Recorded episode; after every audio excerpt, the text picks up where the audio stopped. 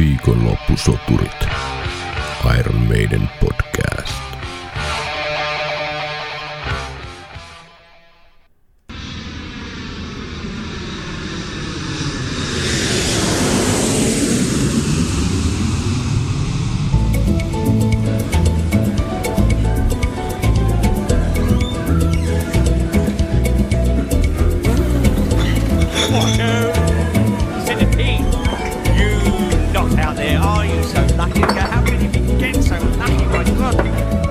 Maaliskuussa 1983 Iron Maiden jättää taakseen Sumusaarten talvisen realismin ja suuntaa Karibian satumaiseen lämpöön uuden levynsä nauhoituksiin. Ennen raskaan työn aloittamista lentokentältä matka suuntaa kuitenkin suoraan Travelers Rest rantabaariin, joka toimii iltaisin yhtyeen tukikohtana. Baarin banaani daikiri osoittautuu kunnioitettavaksi vastustajaksi jopa englantilaisille rocktähdille. Salakavalan juomasekoituksen hyvästä yrityksestä huolimatta yhtye saa Bahamalla äänitettyä levyn, joka tulisi sinkoamaan Iron Maidenin rockmusiikin taivaalle, kiertoradalle, jolla yhtye loistaa tänäkin päivänä hieman kirkkaampana kuin kukaan muu.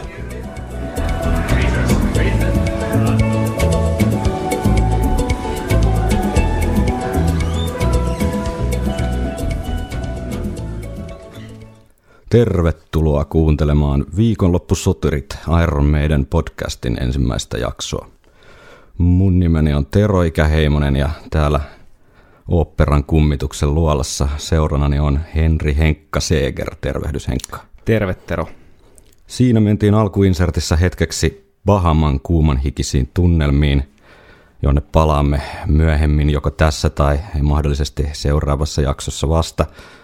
Mutta ennen kuin lähdetään sinne, niin olisi ehkä hyvä käydä läpi hieman, että mikä Viikonloppusoturit podcast oikein on ja ennen kaikkea, että miksi se on.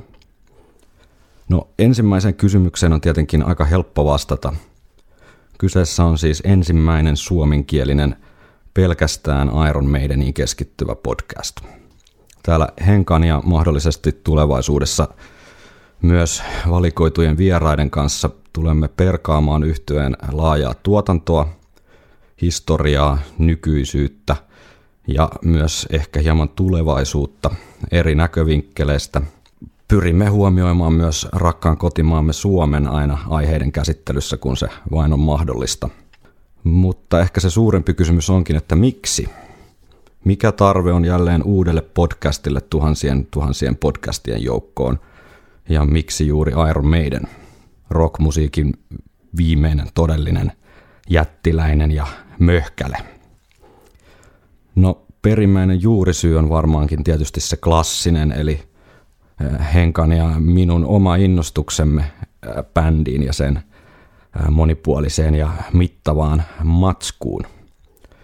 Meille molemmille Iron Maiden on se ensimmäinen ja edelleen suurin rakkaus hevin saralla ja mitä tässä nyt vuosien saatossa ihmisiä tavannut, niin tuskin olemme ainoita tämän suhteen. Uskomme vakaasti, että kun teemme omaehtoista sisältöä innostuksesta ja rakkaudesta lajiin niin sanotusti, niin se saattaisi kiinnostaa myös muita yhtyeen ystäviä. Uskon, että pystymme tarjoamaan mielenkiintoisia näkökulmia niin vanhoille uskollisille faneille kuin myös uusille kuulijoille, jotka ovat vasta hiljattain löytäneet Itä-Lontoon likaisilla kujilla vuonna 1975 perustetun bändin herkullisuuden. Mielellämme myös kuulemme palautetta, kommentteja ja kehitysehdotuksia. Niitä voi lähettää joko tuolta Viikonloppusoturit Iron Maiden podcast Facebook-sivujen kautta tai osoitteeseen viikonloppusoturit@gmail.com. Ja Instagramin kautta myös löytyy vissiin. Ei vielä tätä äänittäessä löydy, mutta varmaan julkistaessa löytyy. Kyllä löytyy. Eli Instagramin kautta pystyy myös palautetta ja muita lähettämään. Joo, ja erityisen mielellämme tietysti otamme vastaan, jos jaksatte jollain kännykällä tai muulla äänityslaitteella nappaamaan palautteen äänimuotoon, niin sitä on kivempi soittaa täällä podcastin lomassa. Viikonloppusoturit. Eiköhän se riitä taustoista ja varmaan voidaan siirtyä sitten itse asiaan. Ensimmäisten jaksojemme aiheena on Iron Maidenin ehdottomia klassikkolevytyksiä Piece of Mind vuodelta 1983. Tulemme käymään hieman levytyksen taustoja ja sävellystyötä ja itse äänitystä tässä läpi ennen kuin pääsemme sitten biisimateriaalin purkkiin. Mutta mikä, Henkka, on sun suhde Piece of Mind-levyyn? Täytyy sanoa, että tämän podcastin tekemisen aloittamisen myötä se on tukevoitunut runsaasti. Että se on kyllä ollut ihan selkeä tämmöinen Iron Maiden staple, siellä semmoinen niin kuin kunnon tukipilari, mutta jotenkin henkilökohtainen suhde on jäänyt pikkasen ehkä vieraammaksi kuin vaikka Power Slave tai mahdollisesti Seventh Suniin. Ja tämä kuitenkin tämän podcastin teon myötä levyyn joka sekuntiin ja tekovaiheisiin tutustuminen niin lähensi entisestään siihen. Ja musta tämä on erittäin tärkeä levy tässä meidän niin kuin eetoksessa. Joo, tuossa alkuinsertissä väitettiin, että Piece of Mind teki Maidenistä lopullisesti tämän kokoluokan rock-jyrän, vaikka alla oli jo 3 hienoa levyä sekä Number of the Beastin myötä niin tosi menestyksekäs maailmankiertue. Mutta mä et ole alkuinsertin kirjoitin, mutta ootko sä samaa mieltä, että tavallaan tässä mentiin vielä askel eteenpäin kaikessa tekemisessä bändin sisällä. Ehdottomasti, että lavashow tuli isommaksi valoja ja savua ja olemusta myöten. Voisi sanoa, että he löysivät jonkun ehkä uuden vaihteen jopa siinä omassa tekemisessä. Ja tietenkin tähän on voinut vaikuttaa myös uusi kokoonpano meidän niin kuin vakiintui tällä klassikko-kokoonpanollaan silloin, ja se voi olla, että joku tämmöinen tuore veri siinä takana myös on ollut osiltaan vaikuttamassa tähän. Näin on varmasti asia, eli tosiaan Nicko McBrain, erittäin legendaarinen rumpali tänä päivänä, mutta vuonna 1983 vielä vähän niin kuin tuntematon nimi ja Iron Maidenin saappaisiin Clive Burrin tilalle. Tuosta olisi varmaan syytä vähän jutella tuosta rumpalin vaihdoksesta, että mikä siinä oli taustalla ja miten se sitten lopulta vaikutti bändiin. Clivehän siis soitti kaikilla 3 ekalla Maidenin levyllä, eli niin sanotusti self-titled-levyllä, Killersillä ja Number of the Beastillä, mutta sitten alkoi vähän niin kuin pakettirakoilla, eli tästähän nyt sitten eri lähteistä on vähän erilaisia versioita tapahtumista, että pitkään oli semmoinen ikään kuin rock-totuus, että Clive Burrilla alkoi brenkku maistua vähän liikaa, ja sitä myöten varsinkin pitkillä kiertueilla niin se suorituskyky alkoi heikentyä. Mutta myös täysin päinvastaisia sitaatteja aiheesta on löydettävissä, ja esimerkiksi Bruce Dickinson tässä omassa elämäkerrassaan, jonka englanninkielinen versio mulla on, eli siis tämä on lainausta siitä, jonka olen itse kääntänyt, eli kirjan oikealle suomentajalle ei kannata tästä lähettää sitten vihapostia, vaan tämä on minun tuotantoa. Bruce Dickinson sanoo, ei se johtunut biletyksestä tai naisista, kaikki me olimme niihin syyllisiä silloin tällöin. Taiteelliset erimielisyydet korostaisivat liikaa Cliven panosta luomispuoleen. Mutta rumpalin ja basistin välirikko on aika vakava asia, varsinkin jos basisti sattuu olemaan bändin pääasiallinen biisintekijä ja pomo. Minkälaisia ajatuksia tämä quote herättää? Joo, ja onhan, voisi sanoa, että jokaisen bändin selkäranka on basso ja rummut tunnetusti, että jos se ei toimi, niin kokonaisuuskaan ei voi silloin toimia. Ja jos jonkunlainen henkinen yhteys vaikka siinä katoaa siinä tekemisessä, niin voin kuvitella, että takana on just ollut muutakin kuin pelkästään mitään tällaista pinnallista ja näkyvää, vaan ehkä enemmän jotain siellä henkisellä puolella. Ja näitä on toki ulkopuolisena tosi vaikea muuta kuin vaan arvuutella, mikä se on. Kyllä. Tällaisenkin lainauksen löysin Brucelta. Tähän mulla ei ole lähdettä muuta kuin internet, eli kattokaa sieltä.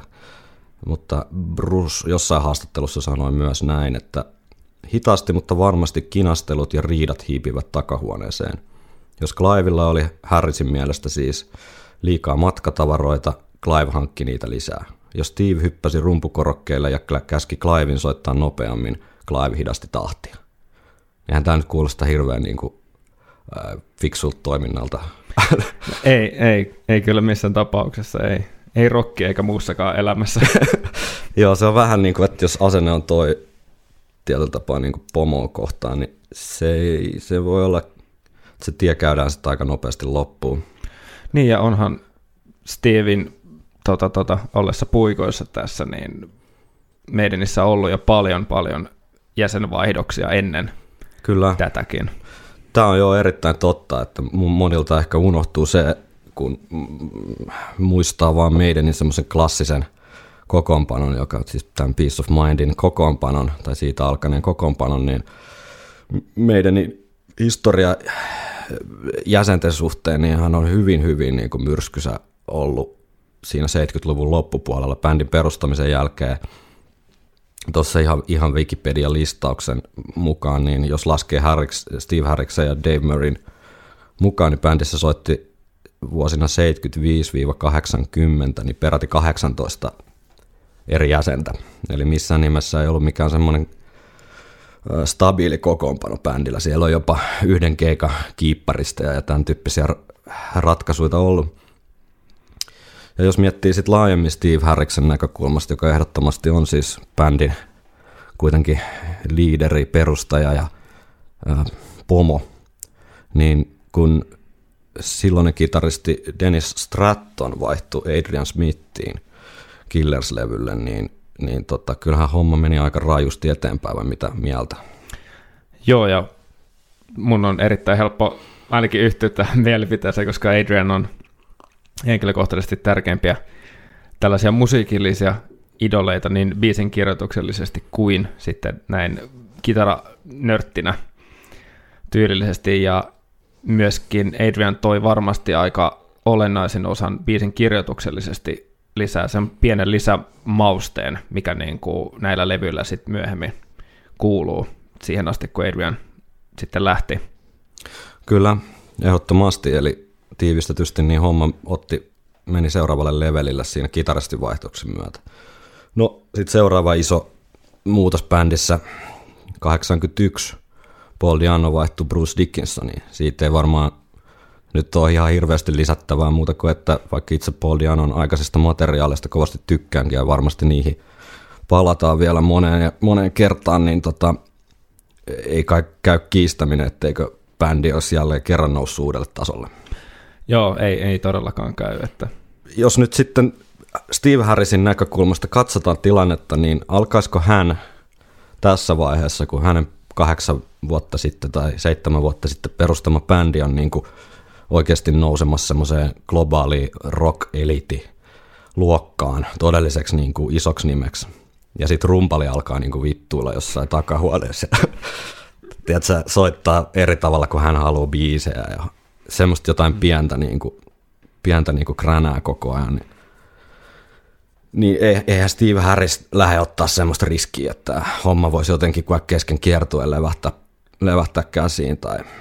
Niin, ja tuossa vaiheessa oli ollut semmoinen 2-3 vuoden ihan älytön momentumi, että pyörä oli pyörimässä tosi kovaa, niin voi olla, että se oli ainoa looginen päätös, jotta se pyörä ei niin kuin pysähdy. Kyllä, ja kun kerran kokemuskin oli vielä ollut se, että joka kerta vaihtamalla parani, niin. Nämä on varmaan ollut ne taustat, minkä takia Steve Harris sitten. Itse asiassa hommahan meni niin, että Number of the Beastin kiertueen ihan viimeisillä, anteeksi nyt tänään varmaan ihan viimeisiä, mutta joka tapauksessa usan keikkojen aikana, niin Clive Burrin isä menehtyi ja Clive sitten lähti pariksi viikkoa siltä kiertueelta Englantiin hautausjärjestelyiden ja muiden, mitä siihen nyt sitten ikinä liittyykään, kun läheinen kuolee, niin joka tapauksessa otti parin viikon breikin, ja Nicko McBrain tuli silloin paikkaamaan. Ja sitten kun kiertue oli ohi, niin se vaihdos sitten tapahtui lopullisesti siinä kohtaa, että jostain semmoisen quotein, ei ole nyt tässä ylhäällä, mutta muistan lukeneeni, että Clive olisi itsekin vähän niin kuin aistinut, kun hän tuli täältä Englannin breikiltään takaisin sinne Number of the Beastin kiertueelle, niin tunnelma oli pikkasen niin kuin muuttunut. Ja kyllähän ihmiset aistii tämmöisiä, ja bändissä ollaan kuitenkin hyvin läheisesti sillä tekemisissä, ja se on vähän erilainen yhteisö kuin vaikka joku työpaikka, missä sielläkin pystyy yhteydellä aistimaan, että kenen on niin kuin aika lähteä, niin varmasti Clive on todennut itsekin siinä kohtaa, että nyt taitaa olla aika niin kuin hilkulla enää tässä bändissä.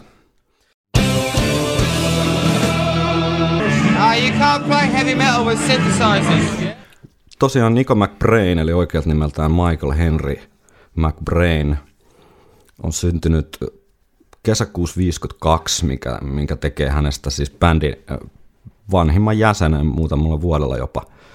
Silloin kun hän liittyi Maideniin, niin hän oli 31, kun muut jätkät oli sitten muutaman vuoden nuorempia. Luuleeko että tämä on jotenkin näkynyt siinä bändin arjessa, tai onko se ollut niin kuin merkittävä tekijä? Jos sä oot 31, niin onko sillä enää väliä, että muut bändin jätkät on muutaman vuoden nuorempia? Itse juuri melkein Nikon ikäisenä siinä vaiheessa, kun Niko liittyy bändiin, niin musta tuntuu, että sellainen musiikillinen yhteys ainakaan ei ole, tai se ei ole vaikuttanut siihen, että kaikki on varmasti ollut sillä samalla musiikillisella levelillä niin henkisellä kuin teknisellä taidolla, mutta voihan siinä olla jotain sellaista, että muu jäsenistö voi katsoa ehkä pikkasen ylöspäin kokeneempaa muusikkoa, mutta paha mennä sanomaan, ja Nikon hahmon tuntien ainakin, niin hän ei ainakaan niin kuin ole tyypillinen ikäisensä ehkä, eli tunnetaan vähän tällaisena niin kuin ehkä lapsekkaana, isona, elämää suurempana hahmona. Kyllä joo. Mä luulen, että sen sijaan, että he sai isähahmon, niin he sai niin kuin sellaisen vähän rasavillin pikkuveliä sinne bändiin. Että varmasti, jos on ollut vähän semmoinen heikko tunnelma, niin tuollainen sekopää, niin varmaan kyllä laukassut sitä jännitettä siellä bändissä, ja ilmeisesti homma on toiminut, kun hän siellä edelleen kannuttelee menemään.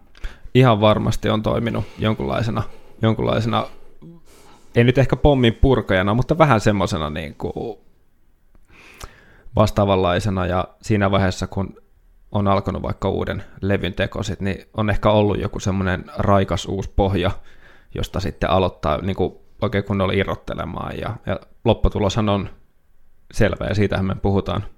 Kyllä, ja tässähän kävi vähän niin kuin Brucenkin aikanaan, kun Bruce tuli bändiin, että hän ei todellakaan ollut mikään tuntematon suuruus, tai siis oli tuntematon suuruus, mutta ei ollut bändille tuntematon tekijä ollenkaan siellä paikallisessa rockiskenessä, vaan Nicko McBrainkin oli tässä vaiheessa soittanut jo useissa kokoonpanoissa, joista ehkä toi Pat Travers oli tunnetuimpia, ja siinä vaiheessa, kun ennen kuin hän liittyi Maideniin, niin hän soitti tällaisessa ranskalaisessa rockibändissä kuin Trust. Niin Niko itse ainakin muistelee, että hän olisi nähnyt Maidenin 79, Maidenin siis ihan ensimmäisellä Englannin ulkopuolisella keikalla, jossa olisi sitten tällainen McKitty-niminen Nicko McBrainin silloinen bändi ollut myös samalla keikalla, ja he olisi siellä jo tutustunut. Eli jos tämä pitää paikkaansa ja miksei se pitäisi, niin hän on tuntenut tuossa vaiheessa jo, tai pyörinyt vähän samoissa ympyröissä jo 4 vuotta, että ei mikään niinku uusi tuttavuus, ja sitten tosiaan kun tämä Number of the Beastin hätäpaikkauskeikka vielä siinä alla, niin aika luonnollinen siirtymä. Joo, ja jos mä muistan oikein, mutta tämän saa korjata, laittaa meille palautetta ja korjata, mutta mä muistelen, että Nicko McBrain on ollut myös Number of the Beast aikaan hyppimässä sellainen piruasu yllä tuolla lavalla, joko siinä musavideossa tai sitten kiertueella lavalla. Joo, ja ainakin hän on yhden niin kuin, jonkun Belgian TV-esiintymisen hoitanut edimaski päällä, että Clive Burr ei päässyt silloin keikalla, niin hän soitti sitten tämmöinen kuminen edi naamari päässä sen TV-esiintymisen. Tosiaan Trustissa, eli ranskalaisessa bändissä, Nicko McBrain soitti ennen liittymistään Maideniin, ja mulla on tässä itse asiassa pieni klippi siitä, miltä Trust kuulosti saksalaisessa TV-lähetyksessä 82 kesäkuussa, eli ihan pikkusen ennen kuin, puolisen vuotta ennen kuin Nicko McBrain sitten liittyi Iron Maideniin. Kuunnellaan vähän. On drums, Sir Nicko McBrain.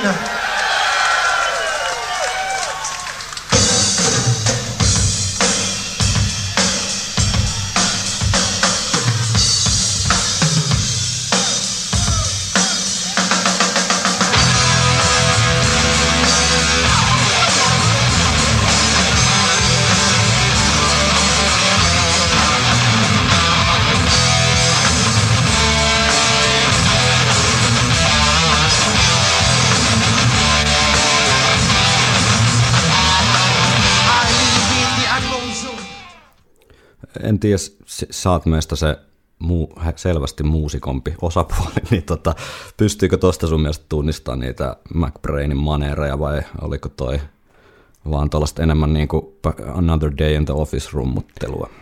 Kyllä siellä oli jotain semmoista tunnistettavaa noissa filleissä ehdottomasti. Kuulostaa aika kovalta. Joo, toi itse asiassa hullumman kuulonen toi Trusti, täytyisi varmaan tutustua siihen vähän tarkemmin, mutta ihan tuollaista kohtuullisen jykevän kuulosta rockia. Pakko sanoa, että tuli heti ehkä mieleen, että lähteekö tästä Prisoner soimaan. Sen verran kuulosti vähän samalta. Ja toi pätkähän oli näköjään Nikon 30-vuotispäiviltä. No niin, semmonenkin vielä. No minkälaisena rumpalina sä ylipäätään kuvaisit sit Nicko McBrainia? Jos varmaan Maidenin rumpaleista, niin olisi paikallaan ihan omat jaksonsa joskus hamassa tulevaisuudessa, mutta jos nyt ihan lyhyesti, niin miten sä vertaisit Clive Burria ja Nicko McBrainia sitten rumpaleina tuollain niin kuin teknisestä ja soittofiiliksen ja muun näkövinkkelistä? Joo, itsehän en tosiaan myös ole rumpali, mutta oot sä enemmän kuin minä. Mutta jos jotain täytyy sanoa, niin kyllä mulla on joku sellainen fiilis, että Nicko soittaa nimenomaan biisejä. Se soittaa tosi paljon omaan makuun, mutta ei se soita yhtään niin kuin liikaa, ainakaan Maideniin.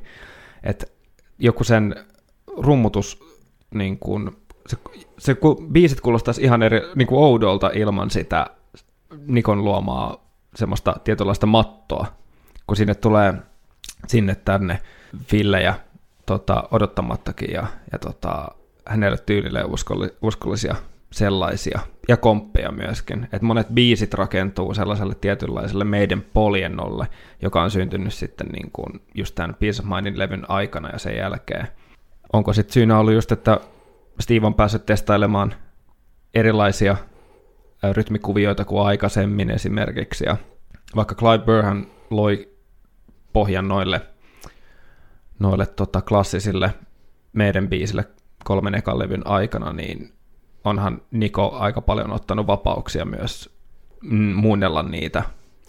Kyllä, pitää ihan paikkansa, että kyllä samat biisit soittaa tai kuulostaa kyllä erittäin erilaiselta kahden eri rumpali soittamana. Mulla on itse asiassa tässä esimerkkikin tuosta, eli tässä on Hallowed Be Thy Name-kappale, sellainen Maidenin pieni B-puoli, niin ensin ihan perusalbumiversio Number of the Beastiltä 82 ja sitten heti perään niin sama kohta, siis Clive Burrin soittamana, ja heti perään niin sama kohta sitten vuodelta 2005 tämmöisistä BBC-sessioista Nicko McBrainin soittamana.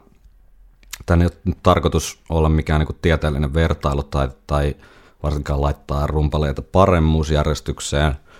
Aikaakin kulunut näiden nauhoitusten välissä monta kymmentä vuotta, eli tämä ei nyt tarkoitus olla mikään semmoinen definitiivinen analyysi heidän eroistaan, vaan enemmän tämmöinen niin kuin esimerkki vaan, että miten erityyppisistä rumpaleista on kyse. Eli kuunnellaanpas tämä, eli ensin Clive ja sitten Nicko.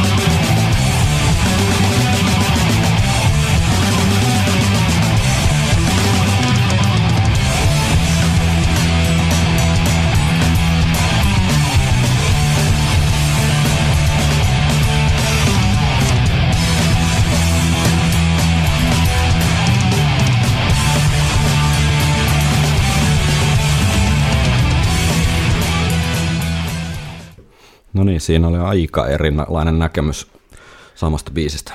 Joo, ja siinä kuulee just, että Nicko tykkää tuota raidin kelloa kilkuttaa siinä, missä Clive veti aika niinku tymäkästi tonne hi-hattiin biittiä.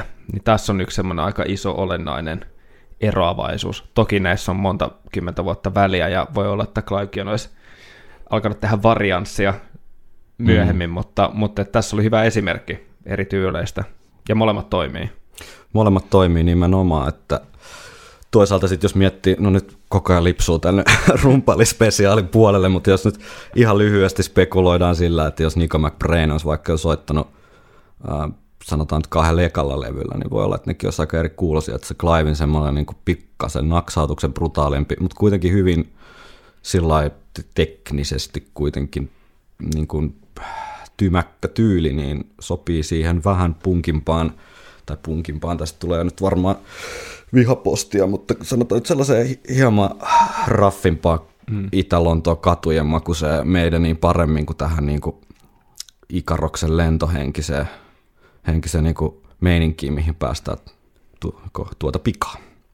Oli taustat sitten ja totuus mikä tahansa siitä rumpalivaihdoksesta, niin näin kuitenkin kävi, ja Clive Burr sitten potkut saatua Maidenistä, niin hänen musiikillinen uransa ei sille tasolle koskaan enää noussut, että hän on soittanut sitten myöhemmin lukuisissa kokoonpanoissa, joihin varmaan sitten palataan jossain toisessa yhteydessä.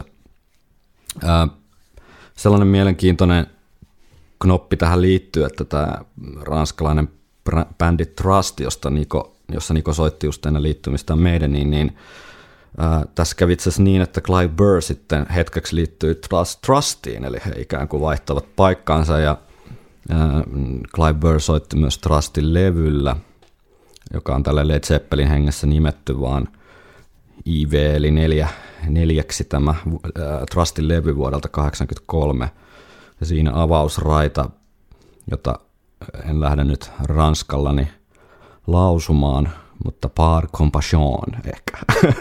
Onko sulla parempaa yläasteranskaa? Kyllä se olisi mennyt tuohon ihan samaan. Par compassion, kyllä. Niin, tässä siis Clive Burr soittaa Trustin levyllä, ja kuunnellaanpa miltä se kuulosti sitten Maidenistä lähdön jälkeen.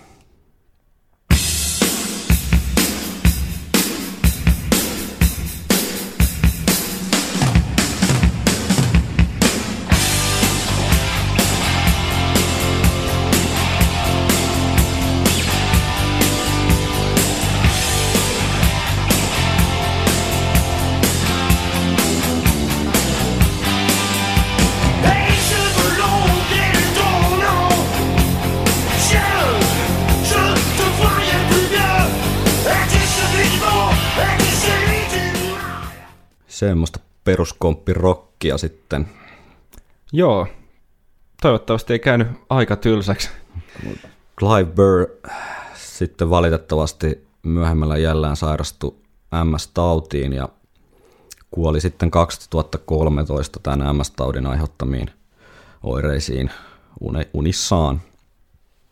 Mutta ehkä jotain Burrin ja sitten muun bändin suhteista potkuista huolimatta kertoo kuitenkin se, että ennen Clive Burrin kuolemaa niin meidän osallistui tällaisiin hyväntekeväisyyskeikkoihin, joilla kerättiin rahaa sitten näihin MS-taudin hoidon aiheuttamiin kuluihin Clivelle, ja ainakin osittain näiden hyväntekeväisyyskeikkojen tuotoilla niin mahdollistettiin se, että Clive Burr pystyi sitten pitkälle ennen kuolemaansa sairastamaan kuitenkin kotona.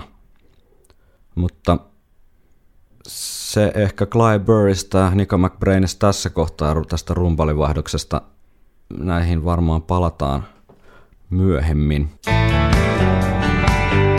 Viikonloppusoturit.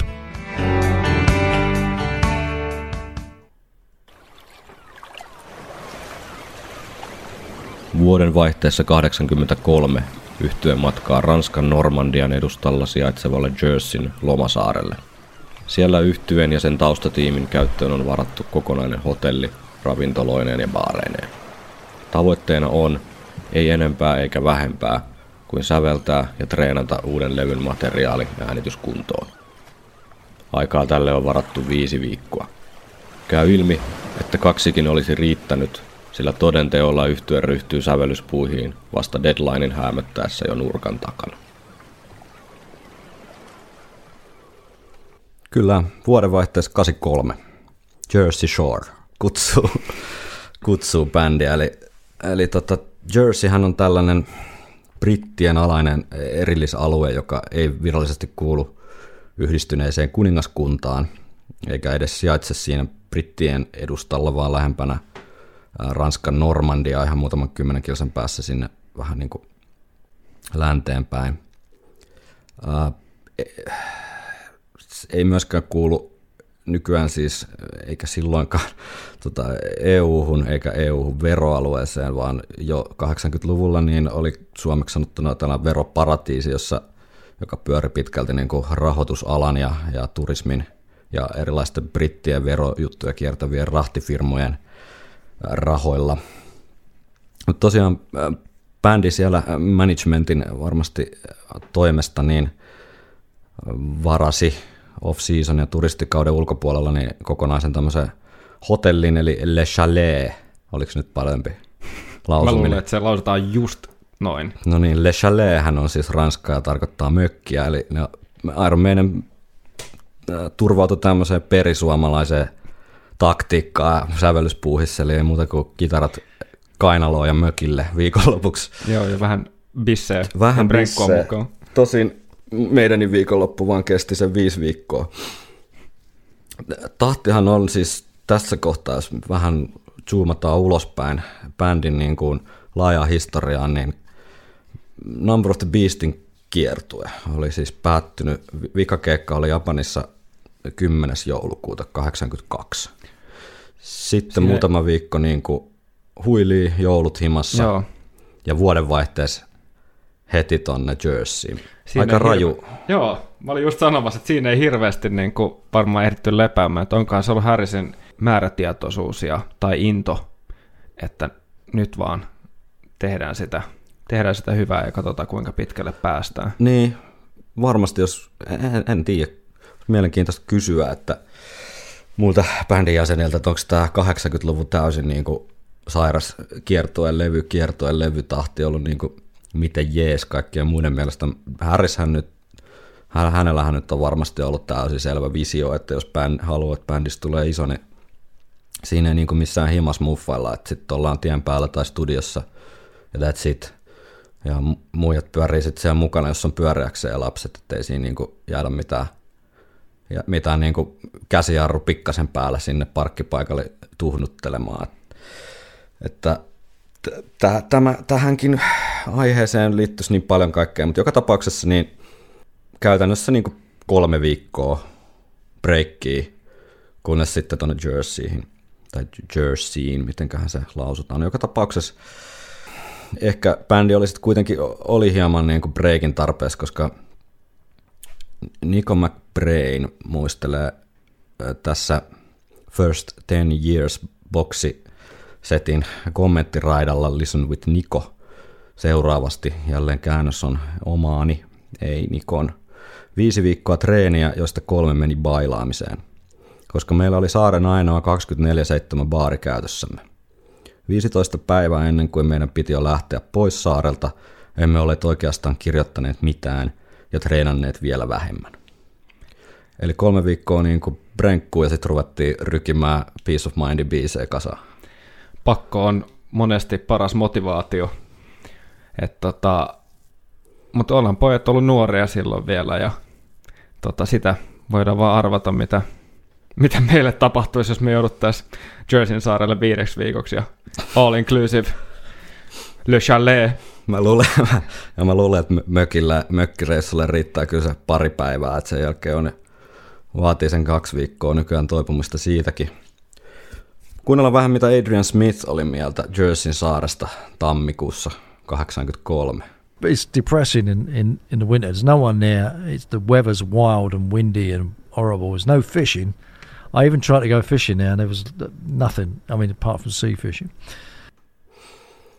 Siinä oli Adrian Smith tämmöisestä podcastista kuin Korda Thinking Tackle. Löytyy YouTubesta tunnin haastattelu, jossa paljon puhutaan kalastuksesta, mutta myös Maidenistä. Näin hän muisteli, siis tämä podcast on siis tuore, mutta hän muisteli näitä Jerseyn aikoja. Bändihän siis palasi tänne Jerseyn saarelle sitten myöhemminkin harjoittelemaan ja säveltämään ja niistä sitten lisää myöhemmin, mutta ihan sinne Jerseyn saaren lounaiskärkeen meren rantaan. Siellä tällainen La Corbière on siis paikka, jossa varikset kokoontuvat, on tämän Niemenkärjen nimi, missä tämä mökki sijaitsi, tai hotelli. Sehän on tämmöinen kohtuullisen komean näköinen valkoinen rakennus tuossa ja hienon näköinen maisema tämmöisessä vanhassa mainoskuvassa merelle. Mutta ilmeisesti tuulinen ja kylmä paikka, että periaatteessa siellä nyt ei olisi pitänyt olla hirveästi muuta tekemistä, kun turistitkin ovat poissa, kuin keskittyä siihen levyn tekoon ja biisin tekoon ja treenaukseen, mutta muuhun sitten meni aika. Derek Riggs, eli 80-luvun legendaaristen meidän kansien tekijä, omassa Run for Cover-kirjassa muistelee Jerseyn saarta seuraavasti. Päällimmäisin muistoni on, että siellä oli kylmää ja tuulista. Olin jumissa hotellissa, maalasin paljon ja siinäpä se. Ja Jerseystä löytyy vielä Brucen sanomana vapaasti käännettynä näin, että parin seuraavan levyn ajan vielä se oli kuin tämmöinen koti biisen kirjoitukselle. Siellä oli baari, 24H, semmoinen sali, josta tehtiin tämmöinen harjoitteluhuone ja siellä sitten kirjoitettiin musiikkia, syötiin, nukuttiin ja hengitettiin musiikkia. Ja kun ei ollut mitään tämmöisiä nykyajan hömpötyksiä, kuten internet, josta tekin tätä podcastia kuuntelette, niin siellä ei ollut paljon muuta tekemistä sitten kuin nauttia olostaan. Ja mä luulen, että se on myös ollut osin ehkä sitten tie semmoiseen luovuuteen, että se musa on toiminut ehkä tietynlaisena pakopaikkana tämmöiselle tylsyydelle tai karuudelle mahdollisesti. Kyllä. Ja sinänsä siis mielenkiintoista, että myös niin kuin kansitaiteilija Derek Riggs sinne saarelle lennätettiin, kuten myös myöhemmin tuonne Bahamalle sitten seuraavien levyjen kansitaidetta tekemään, mutta ehkä palataan kansitaiteeseen hetken kuluttua, mutta tarkoitan siis tällä lähinnä sitä, että myös tämmöisiä bändin niin kuin taustahenkilöitä ja muuta niin kuin road crewta ilmeisesti sinne roudattiin sitten Jerseyin tammikuussa. Et en tiedä, mikä siinä on sitten ollut se idea ylipäätään, että ollaan yhdessä vai olisiko se ollut sitten parempi, että bändi on vaan siellä keskenään, että olisiko siitä sitten tullut enemmän sitä työntekoa ja vähemmän sitä bailaamista. Tiedä häntä. Niin, on ymmärtänyt, että Iron Maidenin tämä taustajoukkojen tämä yhteishenki on aika tämmöinen vahva. Et ehkä he on halunnut alusta asti pitää tämmöistä Iron Maiden ryhmää tai tämmöistä, miten sen sanoisi, tämmöistä keskusryhmää tai joukkoa hyvänä ja pitää messissä siinä, mitä bändi tekee ja näin varmaan sitten saanut asiat toimimaan sitten ihan nextillä levelillä sitten, kun ollaan siellä tekemässä hommia ja niin kuin on the road. Niin, totta. Varmaan, jos olet 80-luvulla tai tänäkin päivänä jotenkin noissa rockkihommissa sekaantuneena jonain roudarina tai ääniteknikkona tai jonain muuna kuin varsinaisesti niin kuin bändin jäsenenä ja miksei tietysti bändinkin jäsenenä, niin se vaatii ehkä tietynlaista asennetta siihen elämään, että se muu, semmoinen niin sanottu normaali elämä, niin sitä ei käytännössä ole. Et sama kai heille sitten, kun jossain haisevassa homeisessa vuokrayksiössä maata jossain Birminghamissa, niin lähtee sitten Jerseyhin 24 baarin ääreen istuskelemaan. Heittää huulta bändin kanssa. Näinpä. Viikonloppusoturit. Me ollaan varmaan valmiita siirtymään seuraavalle saarelle. Joo, eiköhän me lähdetä hypätä tonne 747 kyytiin ja vaihdeta mannerta.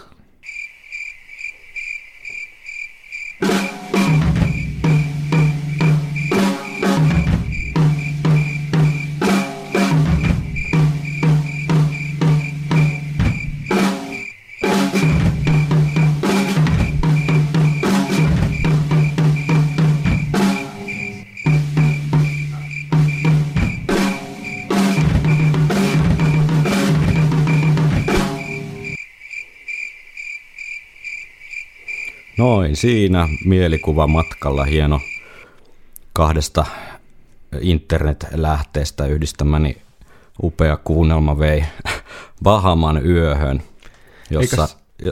Eikö sä ollut Nicko McBrain treenaamassa Bahaman yössä parin Banaani Daiquirin jälkeen Where Eagles Darein introa? Kyllä sitä se niinku esitti, vaikka täytyy nyt full disclosure kuulijoille kertoa, että kyseessä ei ollut Nicko McBrain, vaan joku YouTuben cover-video aiheesta, mutta sitä siinä haettiin mielikuvan matkalla. Tosiaan maaliskuussa 1983 bändi oli siirtyi Jerseyn saarelta Bahaman pääkaupunkiin Nassauhun ja Compass Point -studiolle äänittämään Piece of Mind-levyä. Saattaa äkkiseltä kuulostaa aika erikoiselta siirtymältä, mutta jälleen kerran syyt oli ilmeisesti ennen kaikkea verotukselliset, eli toisesta veroparatiisista toiseen.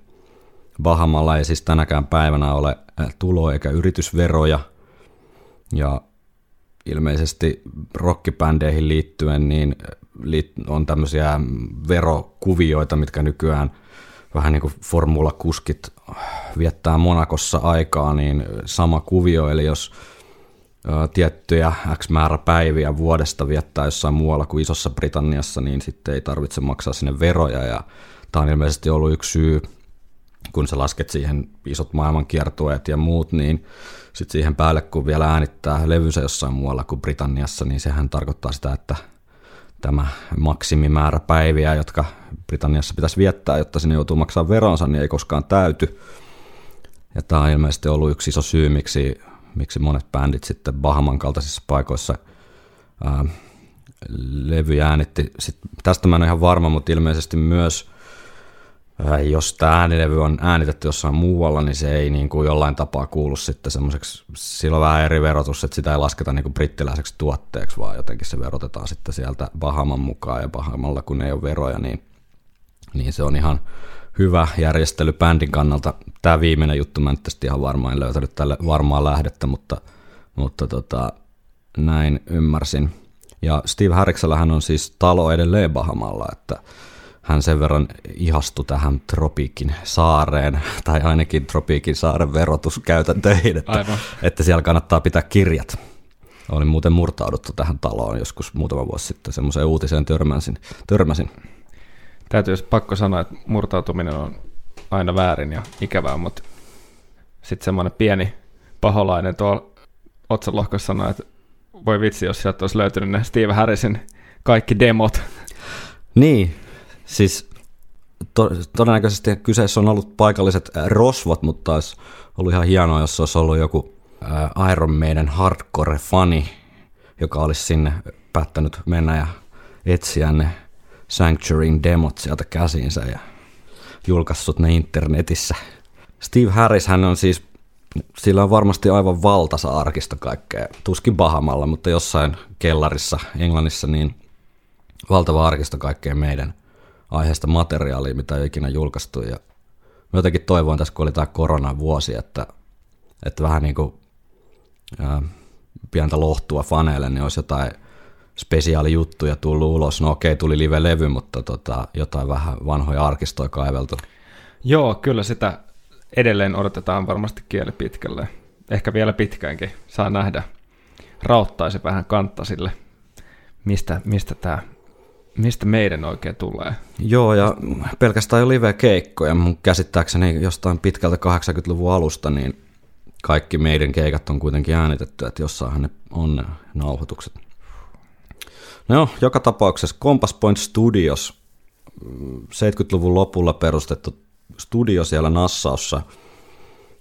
Sen perustajana ja pomona hääri tämmöinen kuin Chris Blackwell, jonka isä on britti ja äiti kostarikalainen, minkä vuoksi hän lapsena asusteli Jamaikalla, jossa isä toimi tämmöisenä, niin kuin, en nyt ihan varma, miten nämä Jamaikan puolustusjoukot, miten he niin kuin, minkä funktio heillä on, mutta jonkinlainen tämmöinen brittien siirtomaa-aikojen jäänne siellä Jamaikalla, niin Isä toimi siis majurina tässä näissä Jamaikan puolustusjoukoissa, minkä takia Blackwell sit lapsena asui Jamaikalla, ja siellä hän sitten tutustui paikalliseen musiikkiin, ja viedäkseen sitä paikallista musaa tuonne Britteihin niin, ja muualle maailmaan, niin hän perusti sitten 50-60-luvun vaihteessa tämmöisen Island Recordsin, hyvin kuuluisa indie-levyyhtiö, jonka isompia saavutuksia varmasti on ska-musiikin esittely Briteille, mikä oli kyllä merkittävä kulttuurillinen ilmiö siellä 60-70-luvun Englannissa. Ja sitten myös myöhemmin reggaen tavallaan tuotteisti ja teki siitä koko maailman musaa. Blackwell perusti sitten tämän Compass Point-studion, ja johtuen, siis ihan laatu studio, mutta johtuen varmaan pitkälti näistä verosyistä, niin siellä ramppas kyllä sitten monia isoja nimiä, että muun muassa onko tämä AC/DC:n Back in Black edelleen Michael Jacksonin Thrillerin jälkeen myydy levy, niin se on äänitetty siellä Compass Pointilla. Brian Johnson AC/DC:stä niin muisteli tätä Compass Pointia seuraavasti. Se oli hädintuskin mikään studio. Majoituimme pienissä selleissä, joissa oli sänky ja tuoli. Iso musta nainen piti rautaista kuria paikassa. Meidän piti lukita ovet yöksi, sillä hän varoitti haitilaisista, jotka tulevat öisin ja ryöstävät koko paikan. Hän toi meille kalastuskeihäitä, joita piti säilyttää ovella. Oli se aika kaukana Newcastlesta, voin kertoa. Mä poimin tämän Johnsonin sitaatin tähän oikeastaan sen takia, että tämä on hyvin niin kuin ristiriidassa sitten taas Maidenin jätkien jotenkin muistikuviin Compass Pointista, että mä en ole sitten ihan varma, että onko tässä studiolla tehty jotain parannuksia vai oliko AC/DC sitten jo niin iso bändi ja tottunut niin monenlaisiin mukavuuksiin, että niin, pahamman meininki ei oikein Johnsonille maistunut, kun sitten taas Bruce elämäkerrassaan muistelee, että Compass Point oli tilava ja mukava. Saaren virran jakelu oli toisinaan arvaamatonta, joten studiolla oli varageneraattori. Muuten hyvä juttu, mutta generaattorin käynnistämisen aiheuttama virtapiikki kulki 24-raitaisen nauhurin magneettinauhalle ja pyyhki tai vahingoitti kaiken, mikä sattui olemaan nauhan lukupään kohdalla. Mutta siis hän sitä mieltä, että on kuitenkin oikein pätevä studio ja mukava kaiken lisäksi. Mä en tiedä, onko tässä semmoinen juttu, että nuoret brittipojat ollut vielä vähän niin kuin, ei ole ihan niin monenlaisiin mukavuuksiin tottuneet. No Bahaman reissulta varmaan tunnetuimpia tarinoita liittyy banaanidaikireihin ja Travelers Rest rantabaariin, joka Brucen mukaan oli kuin suoraan Hemingwayn kirjasta. Betoniset pöydät ja näin päin pois. Ja niin kuin koko jakson alkuinsertissä mainittiinkin, niin Nicko McBrain muistelee, että ennen kuin he pääsevät sinne studiolle, eli suoraan lentokoneesta menivät tänne Travelers Restiin ja ottivat jonkun kaverinsa suosituksesta banaanidaikirin ja sitten se on siis tämmöinen niin kuin frozen drink, eli tällainen niin kuin paljon jäitä ja jotain banaanilikaria ja paikallista jotain tiukkaa viinaa ja sokeria ja sitten blenderiä. Niin ilmeisesti kolmas niin kuin banaanidaikiri on sellainen ratkaiseva kohta, että sen jälkeen niin kuin lähtee jalat ja muisti, että osoittautui hyväksi juomaksi äänityspuuhissa olleen bändin illanviettoihin. Ja jos teillä on muuten kokemuksia banaanidaikireista, niin me mielellään kuullaan. Ja mielellään ääninäytteenä. Joo, ja voi ottaa vaikka muutama alle ennen kuin laittaa viestiä tulemaan, niin saadaan hyvä tunnelma. Tätä kirjoitteessa ainakin on selvinnyt meille, että viikonloppusoturien pikkujoulut on, catering on ainakin puoliksi hoidossa. Kyllä. Mutta siis niin kuin sanottu, niin Brucella ei ainakaan ollut mitään moitteen sanaa tästä paikasta ja sen fasiliteeteista. Kirjassaan hän muistelee, että jokaisella bändin jäsenellä oli semmoinen rantahuvila tai talo käytössä, jossa oli useampia makuuhuoneita ja muut teknikot ja muu Maidenin väki sitten yöpy yöpyi niissä ylimääräisissä huoneissa. Ja Bruceen runollisesti kuvaillen iltaisin aallot suhahtelivat hellästi rantaan. Eli kuulostaa aika tämmöiseltä tropiikin paratiiselta mun korvaan. Joo, kyllä. Että ainoa vaara, mitä tuossa niinku Daikirian lisäksi olisi ehkä just tämä eteerinen ympäristö, että siihen olisi helppo tuudittautua. Mutta toisaalta vastapainona sitten intensiiviselle studiotyöskentelylle, niin varmasti erinomainen vaihtoehto. Kyllä. Maaliskuun aikana 1983 aaltojen suhahdellessa hellästi rantaan ja yhden tai kahden banaanidaikirinkin lomassa Iron Maiden äänitti Nassaussa Bahamalla Piece of Mind-levyn. Kiitos kun kuuntelitte Viikonloppusoturien ensimmäisen jakson. Seuraavassa jaksossa syvennytään sitten Piece of Mindin biisimateriaaliin, kansitaiteeseen ja tuotantoon. Now we can wire, baby. You will never lie.